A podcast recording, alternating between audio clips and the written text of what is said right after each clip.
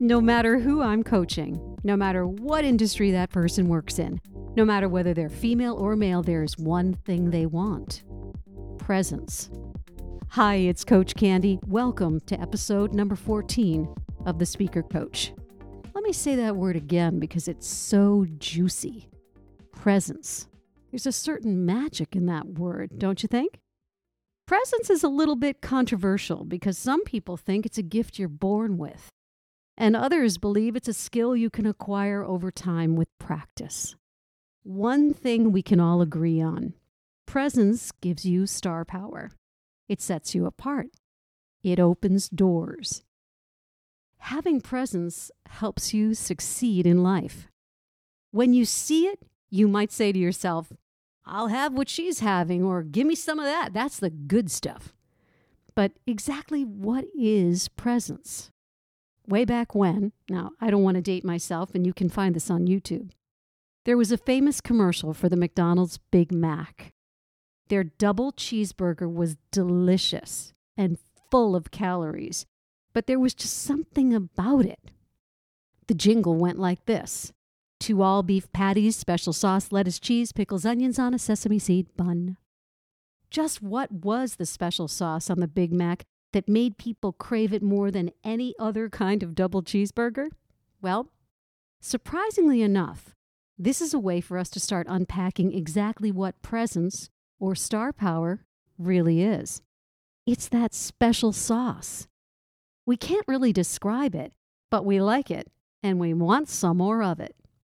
David Foster is a superstar producer.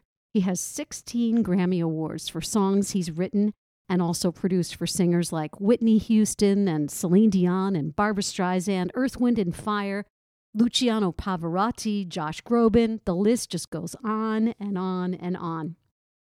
I had a chance to interview him a few years ago, and since he's around famous people all the time, I asked him, "What is star power?" "Oh," he said, "that's easy. When a person with star power enters the room, there's a certain energy they bring into the room. They couldn't hide if they wanted to.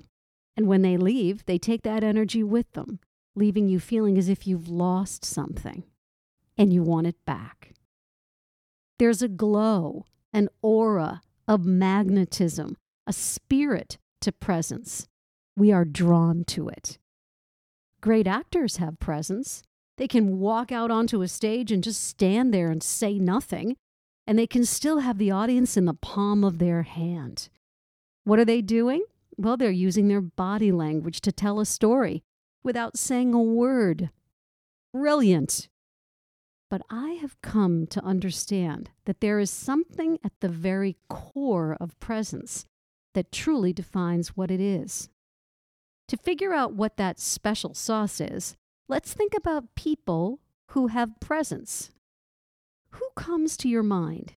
Now, since we aren't together right now, I'm going to name the top 6 answers I get to this very question from my coaching clients. Oprah, President Obama, Mother Teresa, Ronald Reagan, Bill Clinton, Martin Luther King. Now, as you think about these people, what is it about them that gives them presence? You might say they are outstanding communicators who speak well. They give great speeches, or they ask great questions. They command the room. They're smart. They're caring. They're compelling. They're strong. They're determined with a winner kind of mentality and attitude. And in the case of Mother Teresa, humble, filled with a sense of spirit and faith that fills her with purpose. We see this same conviction in MLK, to do what is right and just, despite the odds. Bill Clinton had the ability to remember a person's name and just a little something about them. He made you feel as if you were the only person in the room. And there it is.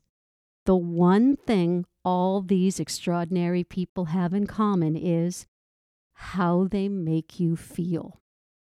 Presence isn't so much about you as it is about how you make people feel. It's about how you connect. It's about how you use your voice and your body language to welcome someone else into your space. It's all about them. And remember this, you do not need to be outgoing to have presence.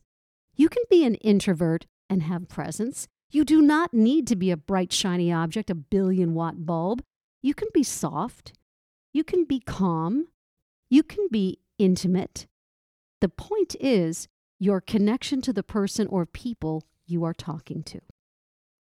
Now, keep in mind, Mother Teresa was a little nun who went into places no one would ever want to go.